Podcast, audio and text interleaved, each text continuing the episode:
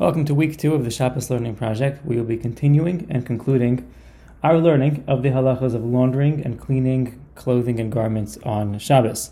Last week, we discussed uh, two out of the three processes when it comes to cleaning clothing. We discussed the beginning process, the soaking procedure, and we also discussed the rinsing or scrubbing procedure and everything related uh, to those processes. Now let's get to our third category in laundering, in the prohibited act of laundering on Shabbos, and that is squeezing, sechita, wringing a garment uh, clean, wringing it of liquid or squeezing out liquid um, is biblically prohibited. Um, however, it's true that one is not allowed to squeeze liquid out of a garment, but that only applies to absorbent materials like wood, or cotton. Um, the sponge is the ultimate uh, squeezing material. It's highly absorbent. That's what it's for, and therefore it is fully prohibited to squeeze water out of a um, out of a sponge on Shabbos. Um, that is all biblically prohibited. There's a rabbinic decree that extends squeezing not only out of an absorbent um, material, but even when you have water that is trapped in between fibers. The example of this is uh, mentioned in the Rambam is that of sa'ar, schita besar, squeezing hair. Um, hair doesn't really absorb the water, and certainly not if it's synthetic. Hair doesn't absorb the water, but it is trapped in between the fibers. So there is a rabbinic decree against squeezing out water that is trapped in between the fibers. So, what then is a Shabbos sponge, and how are we permitted to wash dishes on Shabbos? Obviously, you can wash them with your hands, but can you use some sort of material to get the dish clean to make it easier? So, a Shabbos sponge is one that has uh, synthetic bristles, and those synthetic bristles or fibers don't absorb anything in the fibers themselves, and they're also spread apart. It's designed in such a way that the fibers are spread apart from one another so that there is no water that's trapped in between. Essentially, if you would pour water into the Shabbos sponge, uh, the water would go straight through. Now, it doesn't just flow straight through because it's being stopped uh, by a material, but it doesn't get trapped there uh, for very long. So, since it does not absorb the liquid, and also doesn't expand when coming in contact with water, which would indicate that it is uh, holding the water somehow. Um, and there's noticeable space in between the bristles and in between the fibers. Therefore, it's permitted to use on Shabbos. That's the that's the makeup of a Shabbos sponge. Now, how close is too close together? Right, we're talking about synthetic fibers that trap the water in between the fibers. Can't be too close. How close is too close? It's not entirely clear. Um, Rav Moshe Feinstein writes in his tshuva that in a tshuva in Chelek Aleph that if you uh, that you're not permitted to use a toothbrush on Shabbos. Um, in addition to the issue of using toothpaste, which could be an issue of mimareach, using toothpaste and spreading it out, but even just using a toothbrush with water, according to Rav Moshe Feinstein, is problematic for this reason because you are squeezing the water out of the toothbrush. Fortunately, there are plenty of Shabbos options available now. Um, but using a standard toothbrush, that would be an example that, according, at least according to Moshe Feinstein, um, those bristles are too close together, too close for comfort, and uh, would be an issue of schita, a rabbinic prohibition of schita, of wringing, squeezing out liquid between, uh, from in between those, those fibers. Now, in addition to uh, soaking up spills, so that's a synopsis of the prohibition of squeezing, of wringing out. Now, in addition to actually squeezing a garment um, of its water, which, as we mentioned, is prohibited either um, biblically or rabbinically, there's an additional uh, prohibition, rabbinic prohibition, against handling a garment that is completely saturated. Uh, because a person would absent-mindedly uh, just squeeze the water out of it, or not even absent-mindedly, just in his concern for the garment and making sure that it's free from water and doesn't get all over the place, he or she may squeeze it uh, dry. So therefore, the Chachamim prohibited us from handling garments that are fully saturated. But I chose that word garment specifically because it really only applies to garments. um, and not to rags or towels or other things that are really meant for spills, that there is no concern that you would come to squeeze it. So if there's a large spill on a tablecloth, which happens in certain houses like 30 seconds after Kiddush, uh, if there's a spill on a tablecloth or a carpet or an upholstered couch, um, it's best just to place down paper towels and let them automatically soak up the surface liquid. Uh, pressing down on those sur- surfaces, on those substances, may be a problem of squeezing, uh, and uh, and therefore you just have to place it down gently. And you also shouldn't be using something precious, a garment of some kind. If you run out of towels, using say an undershirt uh, may be problematic because if you put down the undershirt and then it gets totally saturated with liquid, even if it's dirty liquid and it's not going to clean the undershirt, now we have a new issue. You can't pick up the undershirt because you may come to squeeze it. So uh, that's a rare circumstance, just spelling out the basics of this rule, which is that yes, you can, in many circumstances, allow liquid to be soaked up in a garment. Just be careful. In certain circumstances, uh, a person uh, may not be allowed to handle that garment because of the fear of squeezing. The way we handle most of our spills uh, is it really doesn't come into this issue because we use usually paper towels or towels, and there's no concern there. Let's move to another issue uh, under the realm of squeezing um, clothing. So, if a person is walking around, let's say this is actually a question on the test, on the, qu- the weekly quiz, uh, you're walking around on Shabbos and it's uh, pouring rain, and you get a significant amount, you step into a deep puddle, and your socks are now totally saturated and soaked with water. What can you do? We just mentioned there's a biblical prohibition against squeezing liquid out of a garment on Shabbos. So, is that a problem? Are you stuck? The next step you take, you will be effectively squeezing water out of your socks. So, what can you do? Another very similar scenario you don't have water in your shoes, but water is below your shoes. You're walking to shul, and you get to the front door, and the facility staff so diligently put out uh, some rugs to absorb the um, the water mass amount of liquid that's coming in on people's shoes, so you can wipe your feet. But if you are not the first one to come into shul that morning or that afternoon, whenever it is, and the carpet is now totally saturated, what are you allowed to do? Can you walk in and step on that carpet, or do you have to find some other way of catapulting yourself into the building. So here, Rav Shlomo Zalman Auerbach and others discuss this issue, and they maintain that it is permissible to continue walking in those shoes, or if there's no other choice, to walk on that saturated carpet. And the reason is, first of all, you have absolutely no intention of squeezing the liquid out of your shoes. It's really not what you're trying to do. But more than that, more importantly, um, the reason is because the water gets instantly reabsorbed into the surface that you're squeezing it out of. Certainly in the case of your socks inside your shoes. So when you take a step, some of the water gets um, squeezed through the fabrics of fabric of your socks, and then when you lift your foot up, and a lot of it gets reabsorbed back into the sock. So since really nothing has been accomplished by this step, um, the poskim allow you to continue walking. The same thing is true about walking on the carpet, the saturated carpet when you walk into shul. Yes, it is better to avoid the situation, to sidestep the carpet if possible, but it's really not necessary to go um, to extremes. It is permissible to step on that type of a carpet because um, all the water is going to instantly get reabsorbed, and therefore it is permissible to, uh, to keep walking and, and to come into shul. That's the topic of what happens when socks are totally saturated. And it's an important idea that has applications in uh, a number of scenarios. Let's move on to the next topic. Let's talk for a few minutes about baby wipes. Um, this is a much discussed and uh, rather heated halachic discussion. Here, uh, the use of baby wipes is pretty popular. It's pretty popularly accepted as being permissible on Shabbos.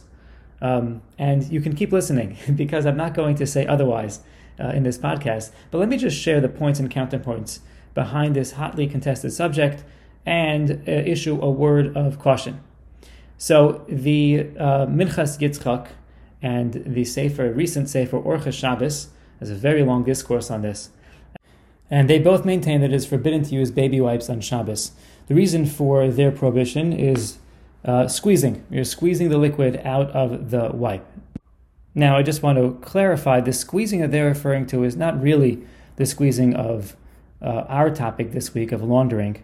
They're talking about the squeezing that is a subcategory of dush, of threshing, which we're not going to get into now. But since it is closely related, I wanted to mention this here. Um, in any case, so they forbid, they say that when you're squeezing, when you're using a wipe, you are squeezing the liquid out of the wipe, um, and that is a problem.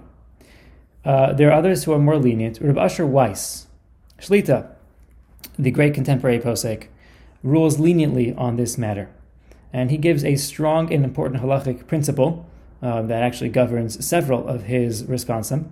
He understands that the use that the water used um, in baby wipes, uh, the what, what you actually use when you use a baby wipe, is not the cleansing liquid absorbed into the wipe, but rather it's the layer of liquid that is deliberately engineered to remain on the surface of the wipe. And therefore, when you're using the wipe, you're really just using the surface liquid and not the, uh, the liquid that is absorbed into the wipe. He adds that even if one could use advanced imaging to prove that the internal liquid comes through, since that's not what is readily apparent, it's okay. We need not be concerned for a scientific analysis in the world of halacha, which deals with how things appear in the real world and to our human perception.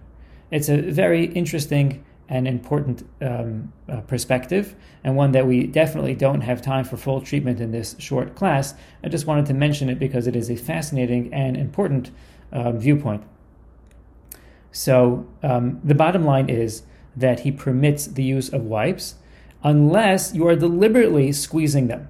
In other words, to use a wipe gently is fine because then you're using the surface liquid. According to Rav Weiss, it's just the surface.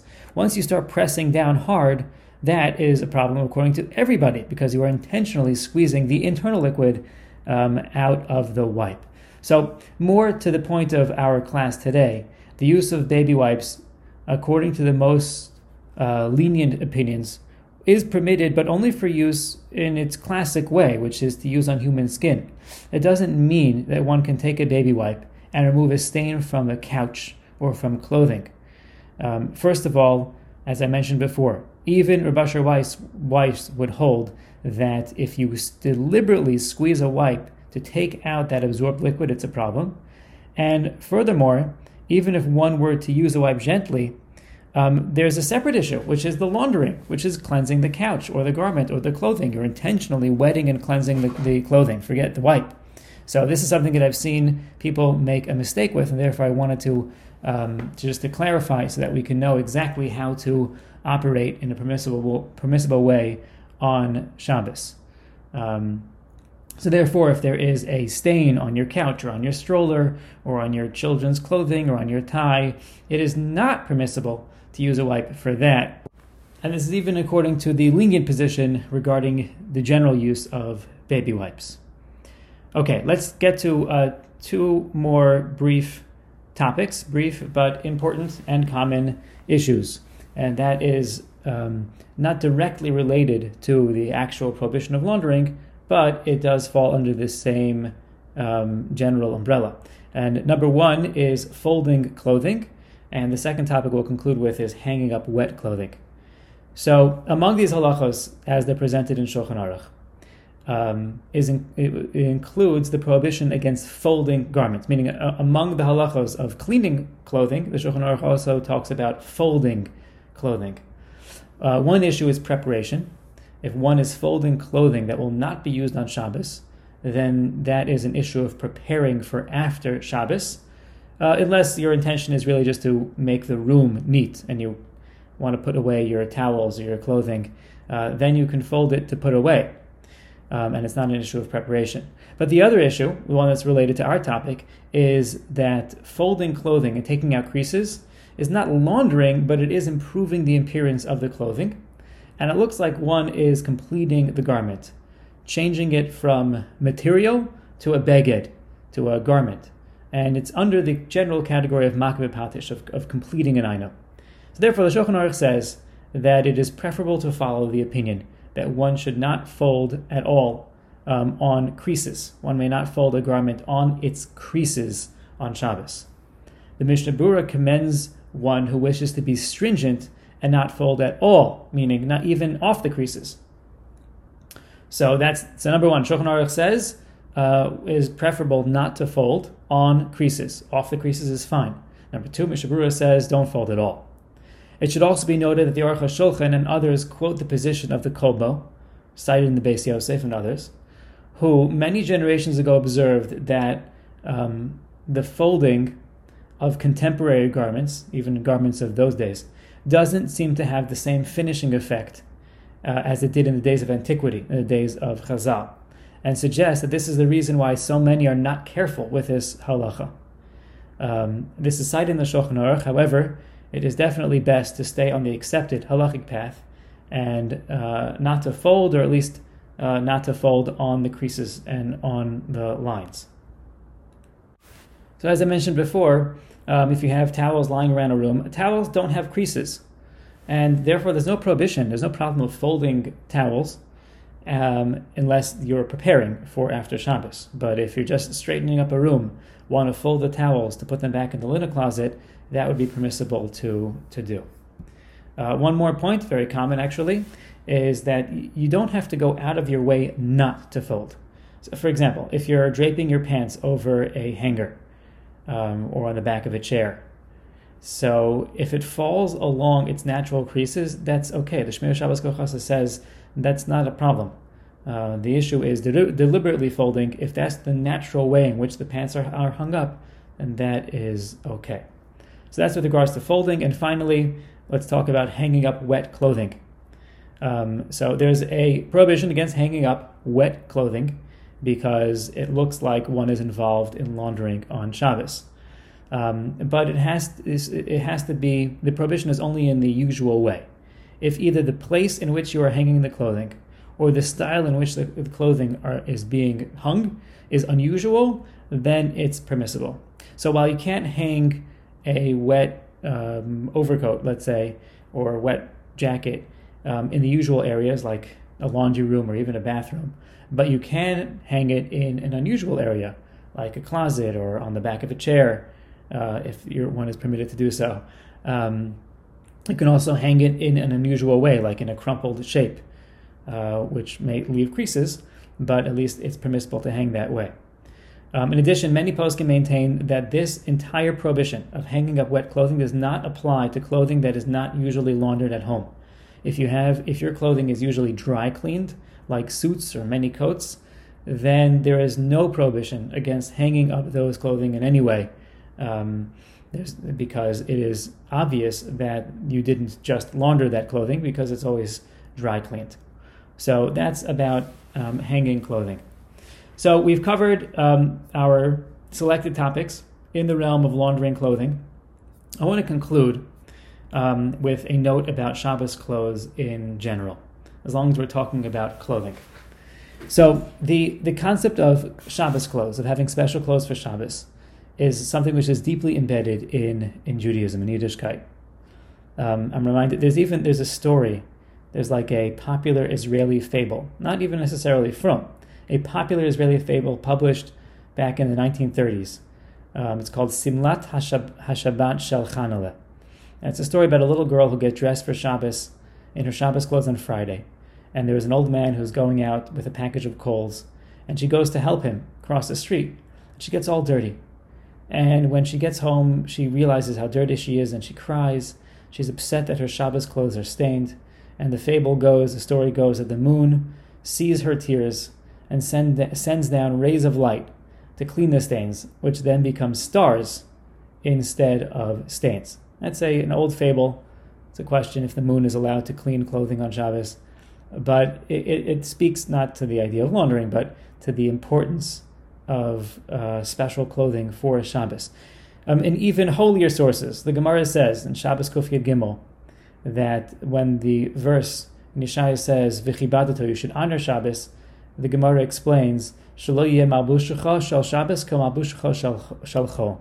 Your Shabbos clothing should not be the same as your weekday clothing. And there, Rav Huna the Gemara says, if a person has a change of clothing for Shabbos, we now live in a world where we're so incredibly affluent, Baruch Hashem, that we're able, everybody has Shabbos clothing. Uh, wasn't always that case. throughout history. Uh, so the Gemara says explicitly, if you have, then you should wear it, change your clothing. But if you don't have Shabbos clothing, Gemara says Yishalshel bibigoda. The person should let down uh, his clothing. In in those days, wearing they used to uh, um, they used to shorten their clothing when it was during regular days, and and, and wear longer clothing as a sign of nobility on Shabbos and Yantav and special occasions. And therefore, Rav Huna the Gemara recommends letting down your clothing if that's all you have. But you see the central importance of of Shabbos clothing. The Slonimer Rebbe writes in his Sefer Nesivos Shalom that Bigdei Shabbos, Shabbos clothing, um, is not just about looking good. He says, um, I'll tell you his, his words are, Inyan Bigdei Shabbos Haim day Kodesh.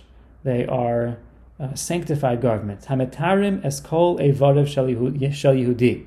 That work to purify the limbs of a Jew. B'chtei sheyuchal kanes l'Shabbos Kodesh u'lekabel es ora in order to enter into Shabbos and to receive its its light. He says that it's a way in which we can sanctify our bodies and ready ourselves to receive the blessings of Shabbos by honoring Shabbos and wearing um, wearing Shabbos clothing.